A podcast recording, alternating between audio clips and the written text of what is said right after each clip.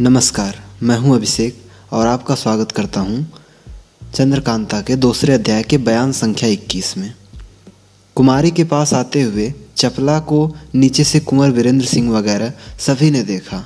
ऊपर से चपला पुकार कर कहने लगी, जिस खो में हम लोगों को शिवदत्त ने कैद किया था, उसके लगभग सात कोस दक्षिण, एक पुराने खंडहर में एक बड़ा भारी पत्थर का करामाती बगुला है, वही कुमारी को निगल गया था। वह तिलस्म किसी तरह टूटे तो हम लोगों की जान बचे। दूसरी कोई तरकीब हम लोगों के छूटने की नहीं हो सकती।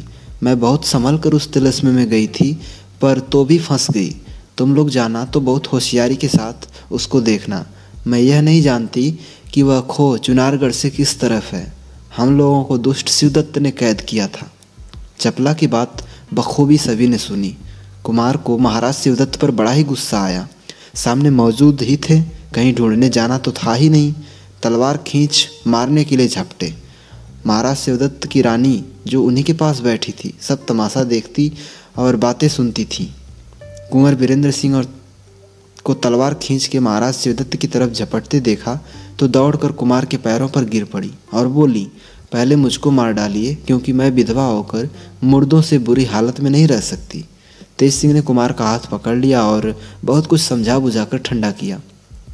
कुमार ने तेज सिंह से कहा, अगर मुनासिब समझो और हर्ज ना हो तो कुमारी के माँ बाप को भी यहाँ लाकर कुमारी का मुँह दिखला दो। भला कुछ उन्हें भी तो ढांढस हो। तेज सिंह ने कहा, यह कभी नहीं हो सकता। इस खाने को आप मामूली ना समझिए, जो कुछ कहना होगा, मुजबानी सब हाल उनको समझा दिया जाएगा। अब यह फ़िक्र करनी चाहिए, जिससे कुमारी की जान छूटे। चलिए, सब कोई महाराज जयसिंह को यह हाल कहते हुए उस खंडहर तक चले, जिसका पता चपला ने दिया है। यह कहकर तेज सिंह ने चपला को पुकार कर कहा, देखो, हम लोग उस खंडहर की तरफ़ जाते हैं। क्या जाने कितने दिन उस तिलस्म को तोड़ने में लगे। तुम राजकुमारी को ढांढस दे दी रहना, किसी तरह की तकलीफ़ ना होने पाए। क्या करें, कोई ऐसी तरकीब भी नहीं, नज़र आती कि कपड़े या फिर खाने पीने की कोई चीज़ तुम तक पहुंचाई जाए। चपला ने ऊपर से जवाब दिया कोई हर्ज नहीं। खाने पीने की कुछ तकलीफ़ ना होगी, क्योंकि इस जगह बहुत से मेवों के पेड़ हैं और पत्थरों में से छोटे छोटे कई झरने पानी के जारी हैं। आप लोग बहुत होशियारी से काम कीजिएगा। इतना मुझे मालूम हो गया कि बिना कुमार के यह तिलिस्म नहीं टूटने का। मगर तुम लोग भी इनका साथ मत छोड़ना, बड़ी हिफाजत रखना। महाराज शिवदत्त और उनकी रानी को उसी तह खाने में छोड़कर कुंवर वीरेंद्र सिंह, तेज सिंह, देवी सिंह और ज्योतिषी जी चारों आदमी वहाँ से बाहर निकले। दोहरा ताला लगा दिया गया। उसके बाद सवाल कहने के लिए कुमार ने देवी सिंह को नवगढ़ अपने माँ बाप के पास भेज दिया और यह भी कह दिया कि नवगढ़ से होकर कल ही तुम लौट के विजयगढ़ आ जाना। हम लोग वहाँ चलते हैं। तुम आओगे तब कहीं जाएँगे। यह सुन देवी सिंह नवगढ़ की तरफ़ रवाना हुए।